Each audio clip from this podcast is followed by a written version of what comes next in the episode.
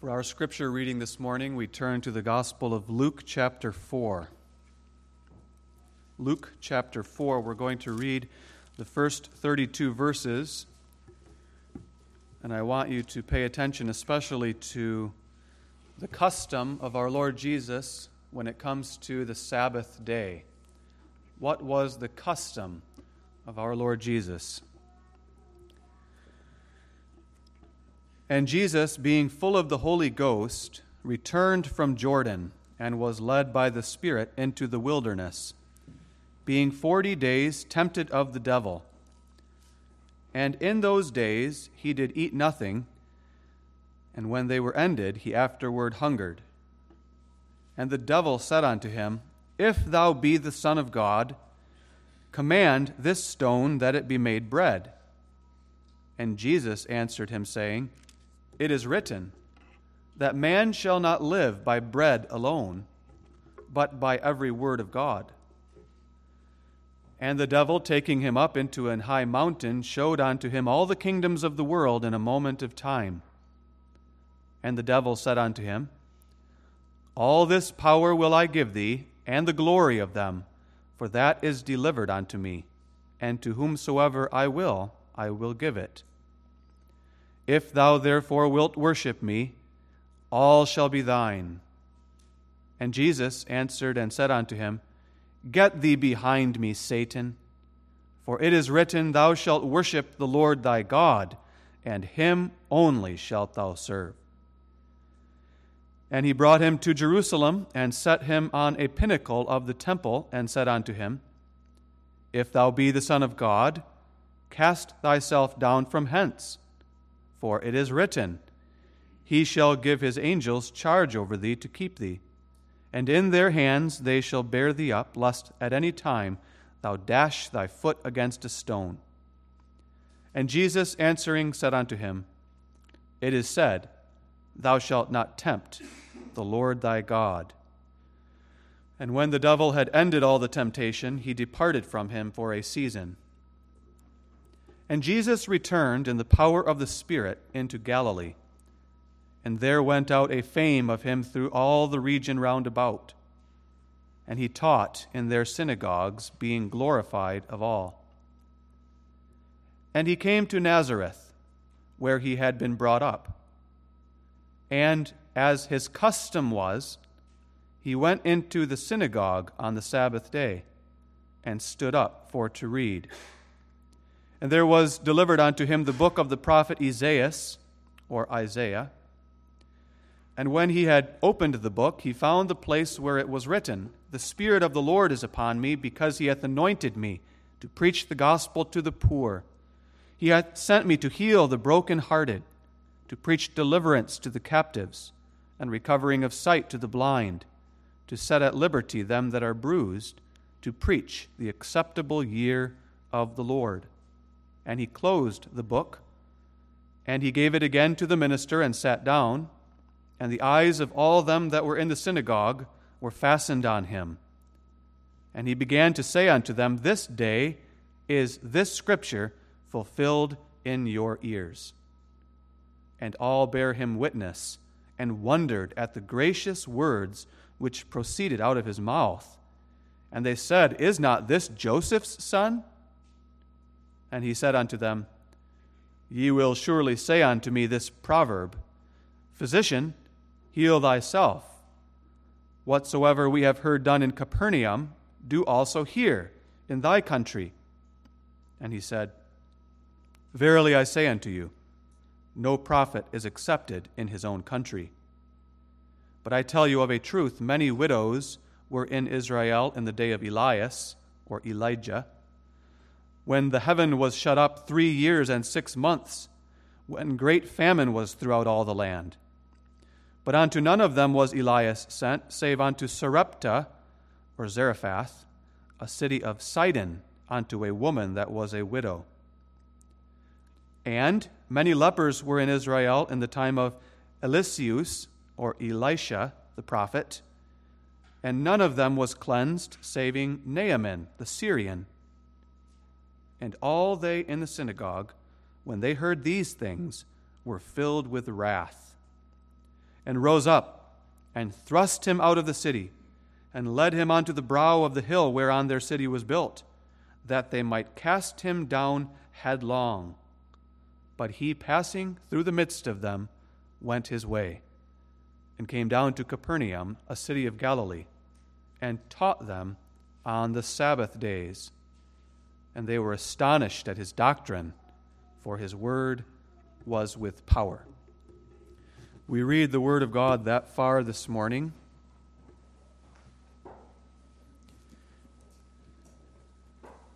I also call your attention to the teaching of the Catechism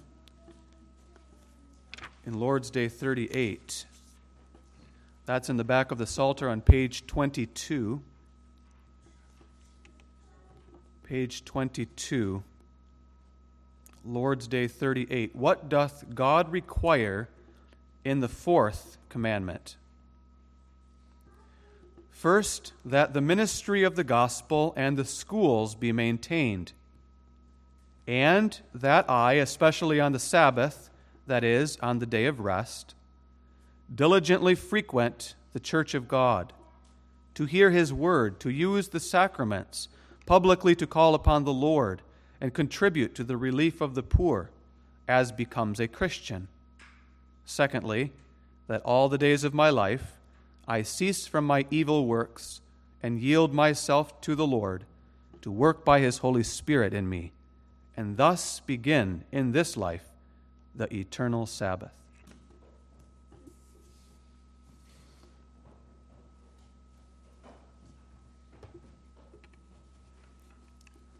Beloved congregation of our Lord Jesus Christ, we have been considering together the Ten Commandments in these sermons.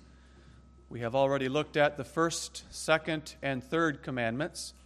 And now this morning we turn to the fourth commandment. By way of introduction, I want to make the comment that the fourth commandment really rests on the first three commandments. The fourth commandment does not make much sense without the first three commandments. And altogether, these first four commandments make up the first table of the law of God. They all hang together, and the fourth commandment follows the first three. Just think of it. If someone was to live in violation of the first commandment, if someone was to live in service to another God, in service to an idol God, instead of serving the one true God of our Lord Jesus Christ, then will that person listen to the words of God and the laws of God? Will that person pay any attention or have any interest in what God has to say about a certain day of the week? No, he will not. But he will consider all of the days of the week something for his own use and he will use them according to his own desires. And in the second place, if someone was to live in violation of the second commandment, if someone was to live in service to graven images instead of worshiping God through his word, will that person have any interest in what God has to say about the Sabbath day? If he has no interest in what God says about how to worship him, then he's not going to have any interest either in what God has to say about when to worship him or where to worship him.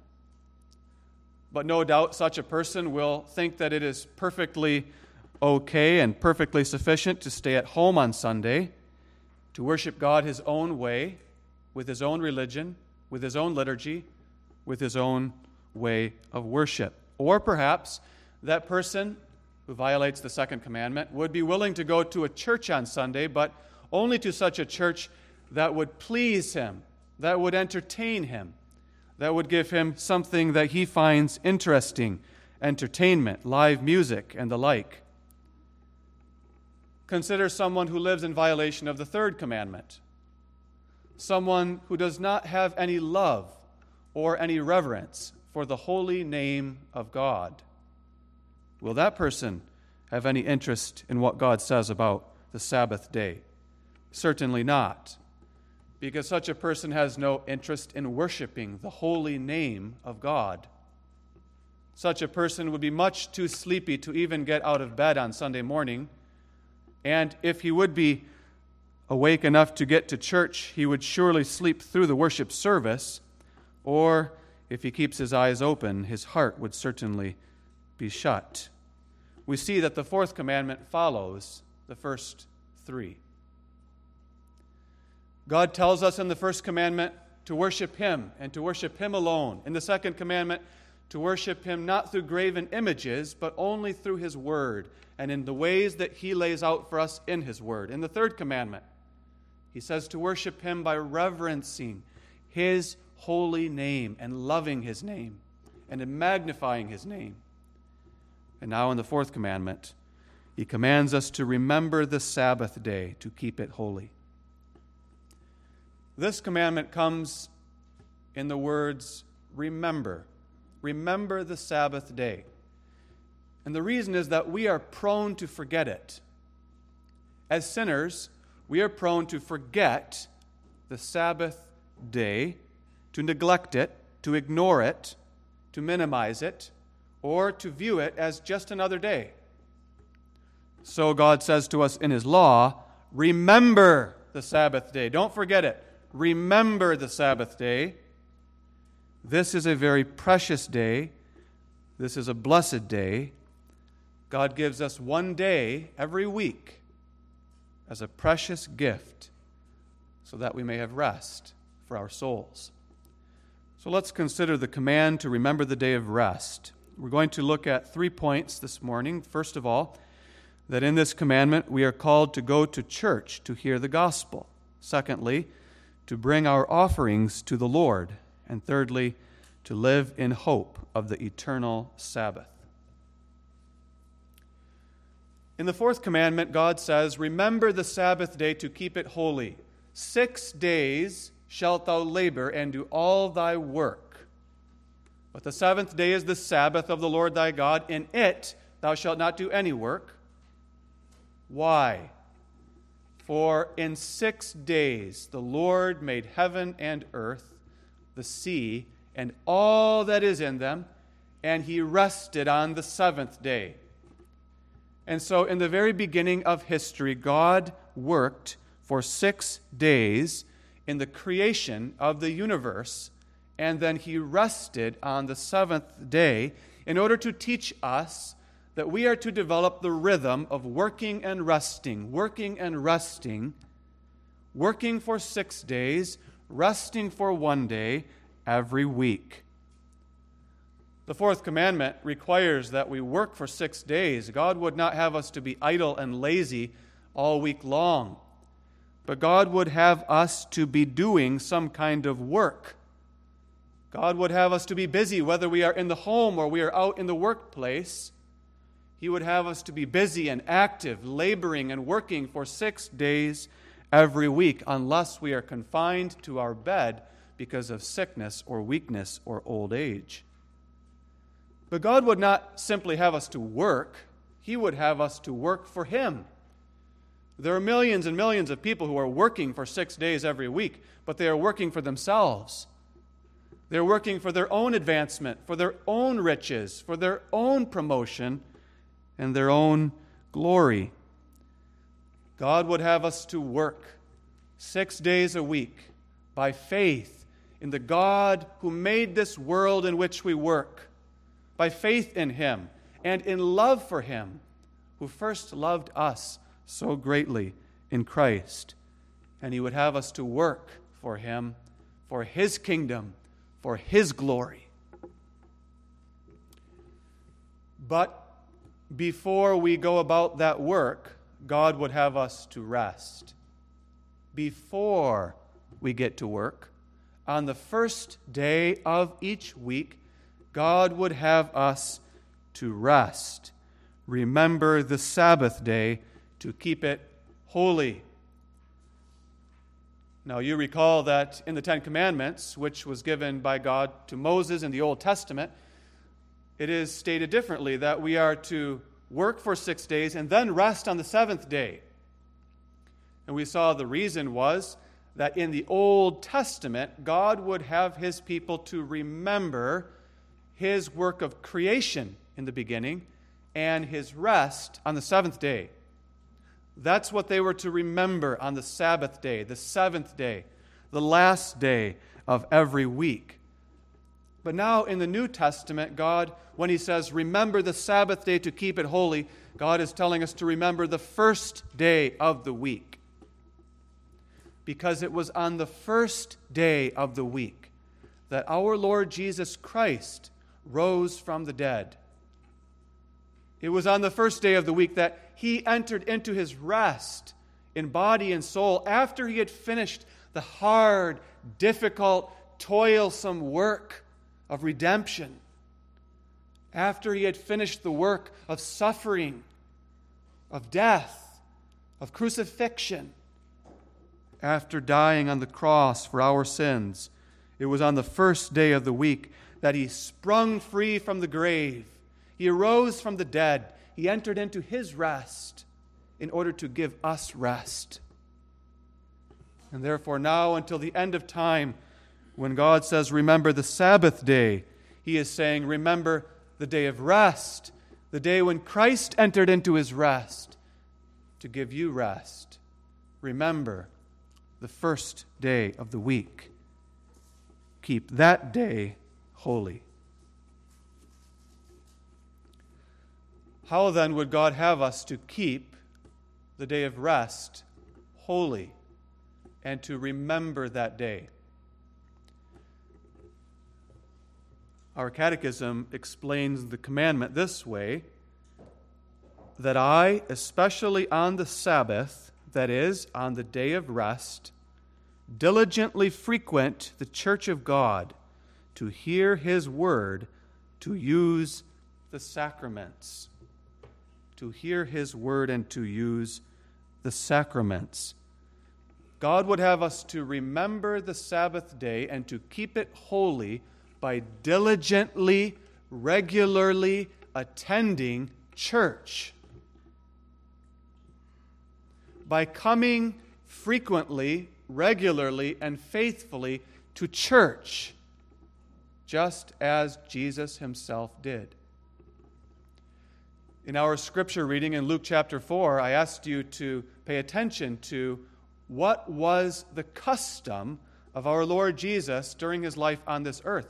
And we read there in Luke 4, verse 16, that Jesus, when he went to Nazareth, as was his custom, he went into the synagogue on the Sabbath days. That was his custom. Since Jesus was a little boy, being raised up in Nazareth, his custom was to go to the synagogue on the Sabbath days. His custom, that means this was his regular, faithful practice. On the Sabbath days, he went to church, he went to the synagogue, he went to the house of God. Unlike so many in our world today how many in our Western world today have the same custom that Jesus had? How many people here in our little town of Wingham have the same custom that Jesus had? How many in the surrounding towns, in the area in which we live, have the same custom that Jesus had?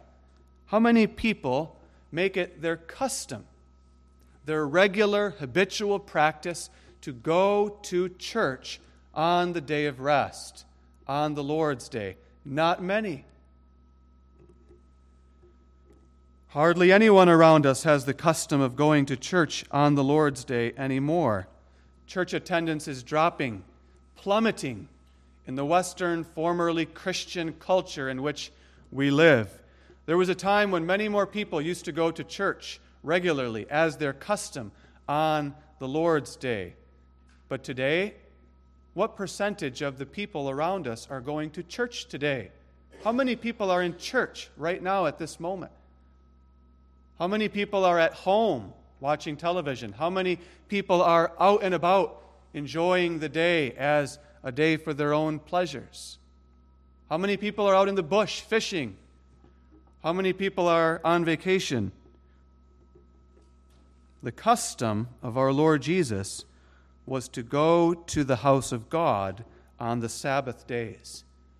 And now, the easy thing for us to do would be to judge everybody around us and to consider ourselves much better than they because our custom is to come to church on the Sabbath days. But let us take heed lest we fall. Pride cometh before a fall. Let us take heed to ourselves. Let us remember the Sabbath day to keep it holy as Jesus did by diligently, regularly, faithfully coming to the church of God on Sunday. God calls us to gather together on Sunday. If we do not remember the Sabbath day in our own hearts and come to church with gladness and joy, so that that joy radiates from us, then our children will not see any real reason to come to church on the Lord's day. And our children after us, and then our grandchildren and great grandchildren, they will go out from the church. They will see no use of Sunday worship. That's what's happening all around us. Let us take heed to ourselves. In Hebrews 10, verses 24 and 25, the apostle warns Christians in his day of that same danger. Hebrews 10, verse 24, he says, Let us consider one another to provoke unto love and to good works, not forsaking the assembling of ourselves together, as the manner of some is but exhorting one another, and so much the more as ye see the day approaching. Positively, joyfully encouraging each other, provoking, stirring each other up. Come on, brother. Come on, sister. Let's go to the church of God together. Let's worship together. It's the Lord's day. Let's go up to God's own house. Throughout the week, we are to worship God privately and as families. But on the Lord's Day, God calls us to gather together, to assemble as a congregation, publicly to worship God. Why does God command us to remember the Sabbath day by diligently coming to church? Well, the Catechism instructs us there too, as does the Scripture. The Catechism says, that we diligently frequent the church of God, first of all, to hear His word. That's the most important thing. God would have us to come to church to hear His word, to hear the gospel. This is the day of rest. God would have us to come to church to hear the gospel because by hearing the gospel we will have rest. By hearing the gospel, God will give rest to our souls. He will refresh us. He will replenish us. He will restore us. He will build us up. He will give rest to our souls when, through the word of the gospel, He points us to Christ. Jesus himself had this custom to go to the synagogue on the Lord's day, on the Sabbath day. Why did Jesus go to the synagogue? Scripture reading showed us that too. Jesus went into the synagogue and he stood up to read. And someone gave him a scroll from the book of Isaiah, and he unrolled the scroll and he read from Isaiah chapter 61, where the scripture says, The Spirit of the Lord is upon me, and he hath anointed me to preach the gospel to the poor, to heal the brokenhearted to preach deliverance to the captives and recovery of sight to the blind, liberty for the bruised, and the acceptable year of the Lord. Jesus went to church throughout his life to hear the Word of God, and then he went to church to preach the Word of God, to preach the Scriptures, to open the Scriptures and read the Scriptures and preach the Scriptures. And what was the message that was preached? Jesus preached this message Today, this scripture is fulfilled in your ears. That's what he preached. Christ stood up in the church on the Sabbath day, and Christ preached Christ. Christ preached, This scripture is fulfilled in me. This scripture points to me. The Spirit of the Lord has anointed me to preach the gospel to you.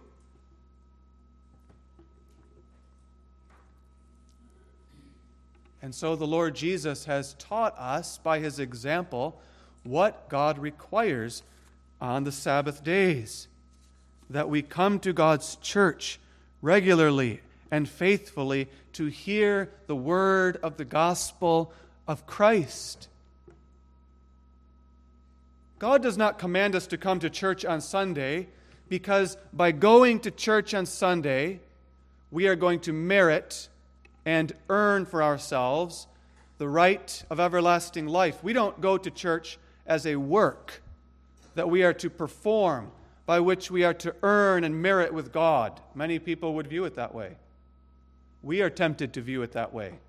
Why do you go to church on Sunday? Because it's the right thing to do, because I have to do it, because if I don't go to church, God won't be happy with me. God won't be pleased with me. I go to church to make God happy. I go to church to make God pleased. I go to church so that God will bless me and give me eternal life. As if by going to church, by that activity and by that work, we are earning and meriting all of those blessings and all of that life and salvation from God. That's not why we go to church. We don't go to church to, as a work in order to merit. We go to church in order to hear the gospel of Him who merited for us. We go to church to hear of all that Christ has done for us. We go to hear the word of God, the word of the gospel, because that gospel gives rest to our souls. This is the day of rest. Why are we here?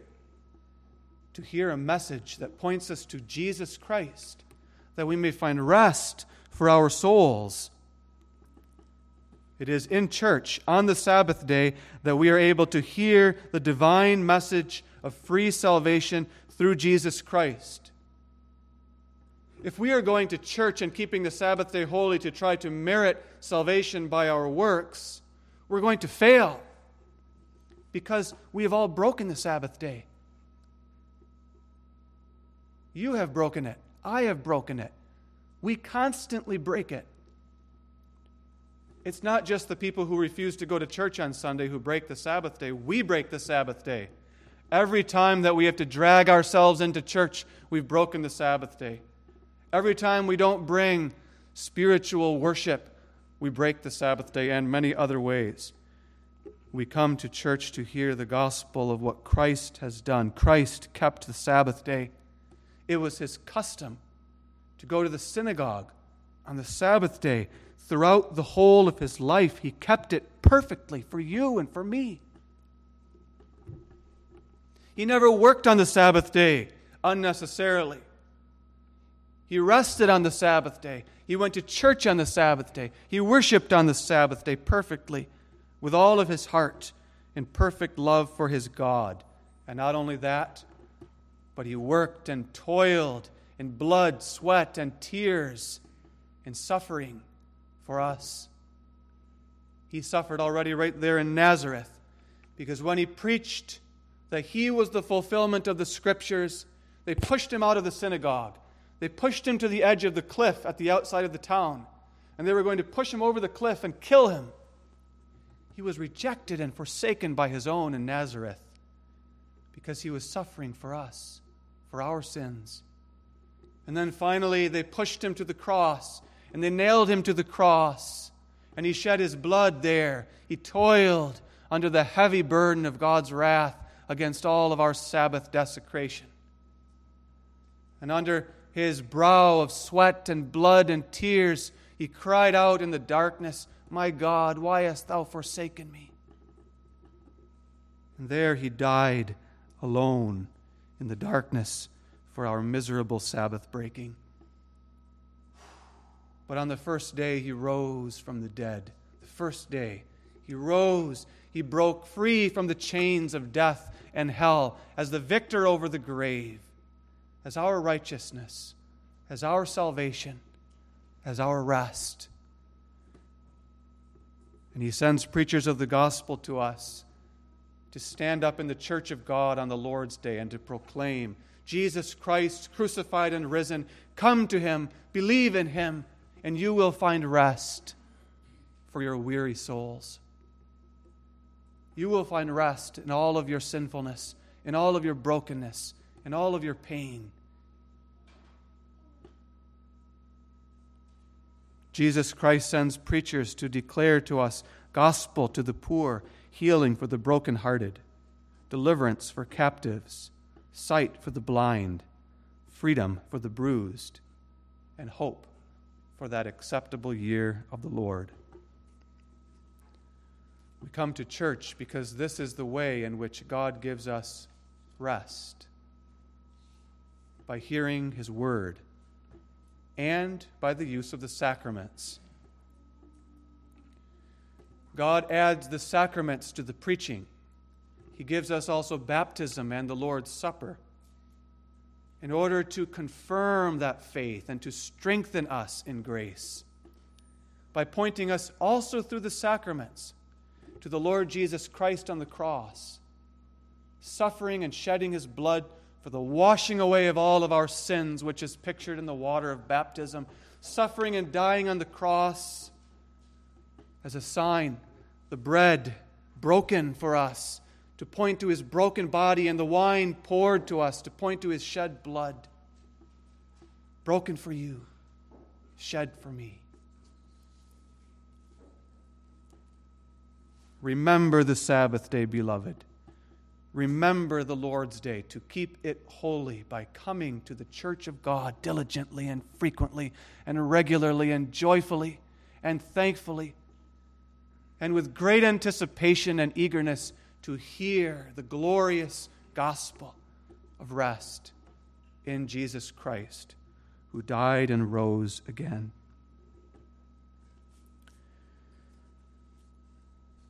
And then, in the second place this morning,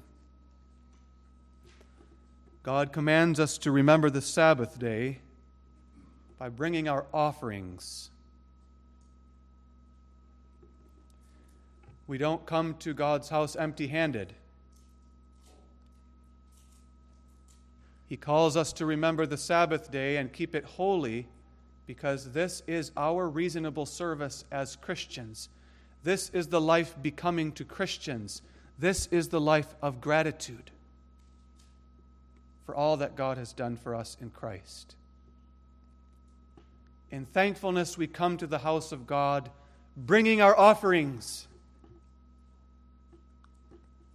That's what God requires. Bringing our offerings of praise and thanksgiving, bringing our offerings of prayer and singing, bringing our offerings spiritually and materially, bringing our offerings in our hands and with our hearts. We come to the house of God in thanksgiving. This is our thankfulness to God. The Catechism points that out as well. That I, especially on the Sabbath, that is, on the day of rest, diligently frequent the church of God not only to hear his word and to use the sacraments, to receive from God the gracious words of the gospel, but also publicly to call upon the Lord. That first. Publicly to call upon the Lord. Corporately, as an assembly of Christians, to lift up our prayers to God. Remember the Sabbath day by coming to God's house to pray. Now, God wants us to pray every day. He wants us to pray in our personal and private life, in the closet of our home. He wants us to pray around the family dinner table as parents with our children. But He also wants us to gather together as a congregation to pray on the Sabbath day. He calls us to set aside the Sabbath day from all the other days of the week as a day of prayer in His house. This is how we respond to God for His grace and salvation. We pray to him. In Luke 19, verse 46, Jesus said to the Jews in the temple in Jerusalem, It is written, My house is the house of prayer, but ye have made it a den of thieves.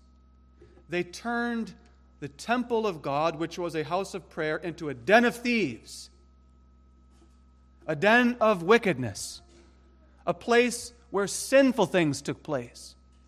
Jesus says, No, the house of God is a house of prayer. And the job of the minister of the gospel, what I to consider to be my job, my calling in this sacred assembly on the Lord's Day, is found in Acts 6, verse 4, where the apostles said that they were not going to serve tables, but there would be deacons for that work. But we, the apostles, will give ourselves continually to prayer and to the ministry of the word. That's my task in the church on the Lord's Day prayer and the ministry of the word. This is a house of prayer. The minister is called to lead us in prayer. We are called to follow his lead in that prayer. Do we come to church on Sunday morning eager to pray? When we get up on Sunday morning thinking, this is the Lord's day, this is the Sabbath day, I'm eager to go to God's house, to hear His word, to hear His gospel, to use the sacraments, do we also think, and to pray with my brothers and sisters? I want to pray with them. I want to join my heart with them through our minister and lift up a prayer to the Lord. That's what I want to do. That's why I'm going to church. Sunday is the day to call upon the Lord together in prayer. Like Psalm 34 so beautifully says, let us magnify the Lord together. Let us exalt his name together. Let us as a congregation come together and pray. And let us lift up that prayer as our thankful sacrifice, our thankful offering of praise let us lift up prayers of thanksgiving, of, of worship, of adoration. Let us point out to God all of his marvelous attributes, all of his glorious virtues. Let us magnify him as the one whose name is above every name, as the great God, the Almighty God, the Creator God, the Savior God, the merciful and gracious God. Let's pray. Let's pray to give thanks to Him for all the wonders He has done in our lives, all of His graciousness to us, all of His salvation, all of His blessings, and the riches of His love. Let's bring our petitions and supplications and let's express to God our neediness, our sorrows, our brokenness, our sinfulness, and let us beseech Him to be merciful to us, to be kind, to shine His face upon us. Let's pray. Let us beseech him as our shepherd, as our light, our salvation, to guide us through this valley of the shadow of death, so that we will have no fear, but we will know that he is with us. Let's pray. I come to church knowing that God expects of me as his servant to lead you in prayer.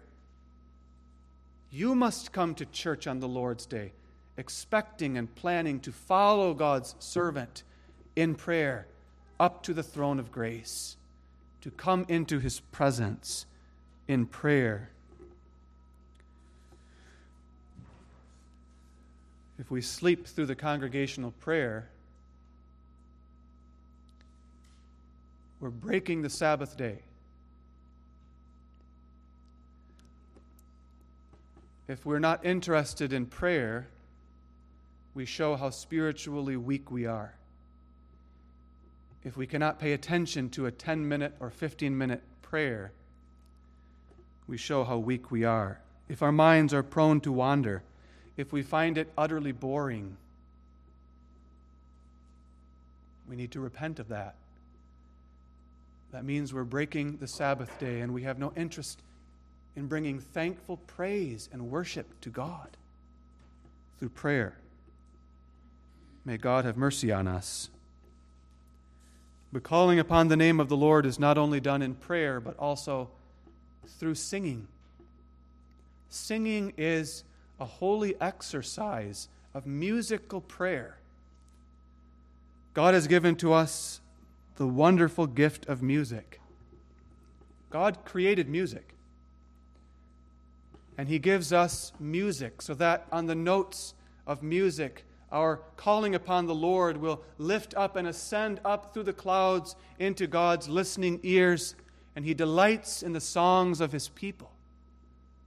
God has given us right here in the scriptures psalms and hymns and spiritual songs, and God wants us to take those songs and to sing them to Him. In our call to worship in Psalm 95, verses 1 and 2, we heard that call to come to the Lord and to sing unto Him, to sing psalms unto Him, to sing a new song unto Him. Come before the Lord and shout unto Him with psalms of praise and thanksgiving, the scripture says. God wants us through songs to call upon His name, to express to Him all of our deepest convictions, our beliefs, our desires and longings, also to express to Him our sorrows and our needs our joys and our thanksgiving. We come to church to sing. Ephesians 5, verses 18 and 19 and 20, the apostle teaches the church in Ephesus Be not drunk with wine wherein is excess, but be filled with the Spirit, speaking to each other in psalms and hymns and spiritual songs, singing and making melody in your hearts to the Lord Sunday is a day for gathering together as a congregation to sing. If we have no interest in that, if we spend the whole week long with our ear pods, listening to all kinds of music and all kinds of songs made by worldly people, unbelieving people, and we find that interesting and entertaining we find that pleasing and enjoyable.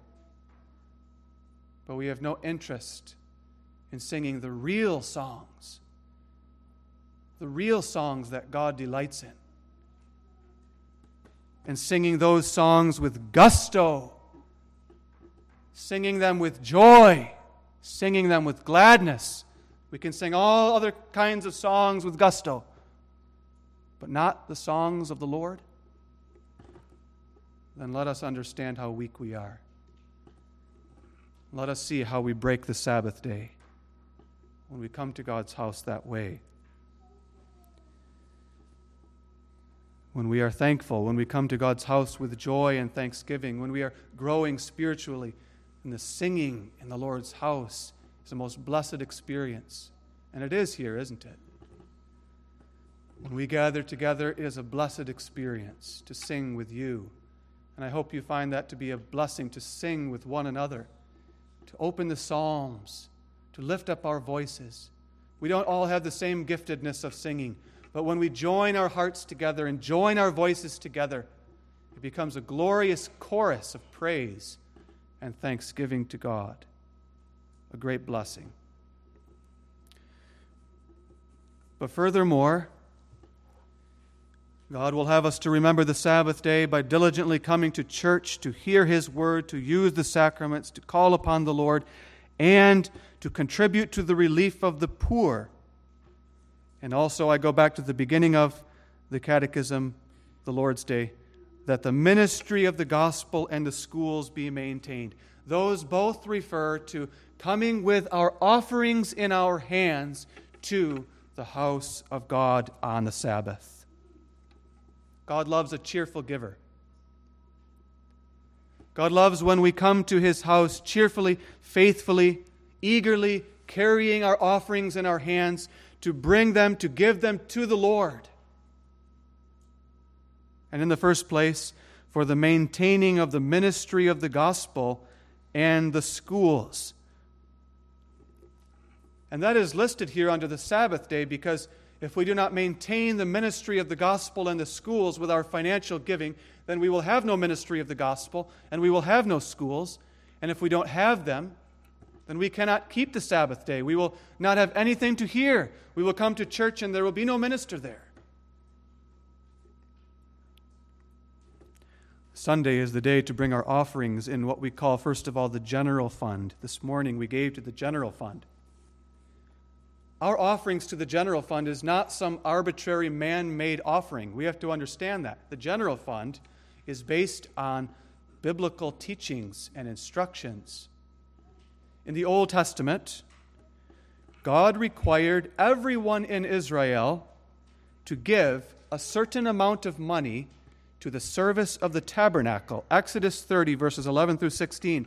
Everyone was to give the same amount. A small amount, but the same amount for the service of the tabernacle in the wilderness. And much later in Nehemiah chapter 10, we find that when the Jews returned from captivity and they rebuilt the temple, they obligated themselves to give a certain amount, the same amount, small amount, every person the same for the service of the temple, for the support of the ministry in the house of God. Besides that, God in His law required all the Israelites to bring a tithe, or one tenth of all of their money, all of their possessions, to the house of God to give to the Levites, the priests, the Levites, the servants of God who labored in his house. Because God did not give any inheritance to the Levites in the land, they had no land of their own. They had no separate jobs, so to speak. They were dependent upon the church, upon the people of God, to give their tithes, to give their offerings, to support the Levites. God commanded them in His law to do that.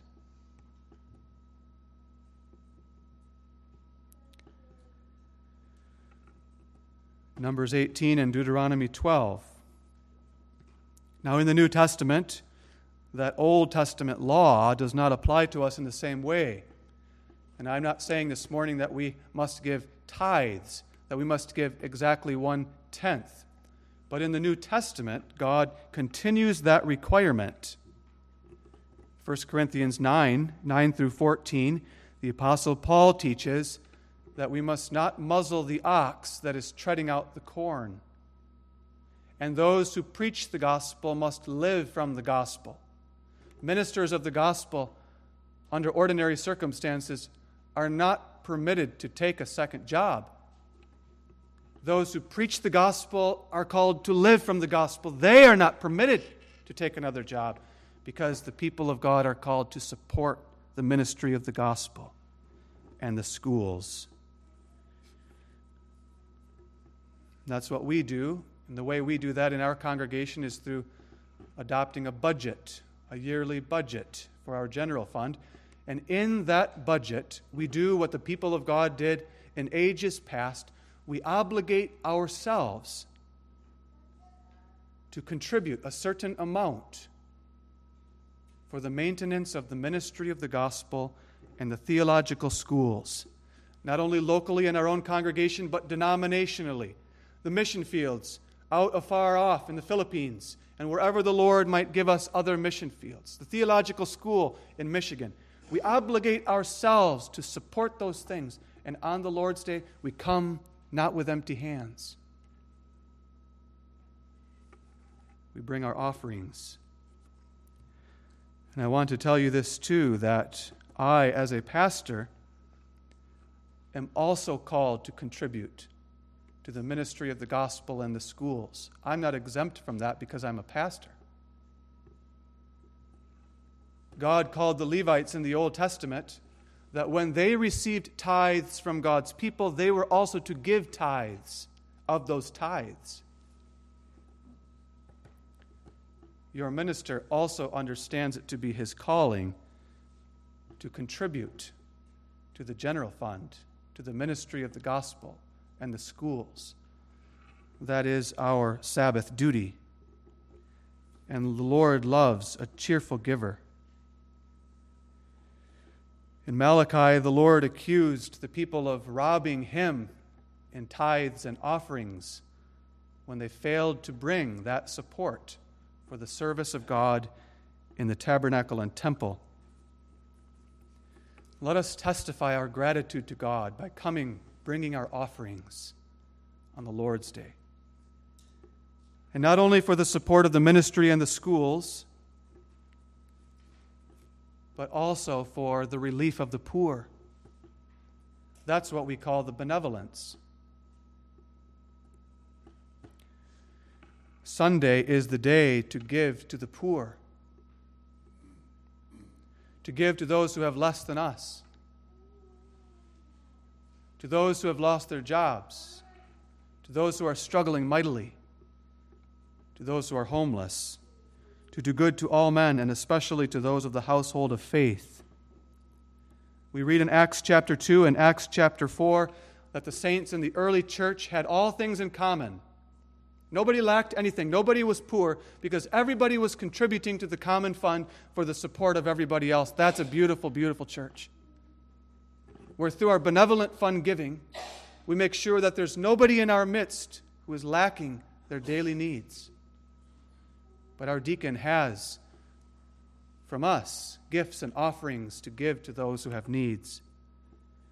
And in Acts chapter 11, we read how they brought an offering of relief throughout all the churches to the church in Jerusalem, there was a particular church that was needy. These other churches were doing quite well and prospering, but they made a great collection and they brought it to another church that was poor and needy. And that too is part of our Sabbath duty, giving to the poor Christians in other churches. In 1 Corinthians 16 1 and 2, the apostle wrote to the church at Corinth about that contribution for the poor in another church on the first day of the week. Sabbath day. Bring your offerings for the relief of the poor, your poor brothers and sisters in other churches far away. That's part of our Sabbath duty. All of this is what the Lord requires on the Sabbath day.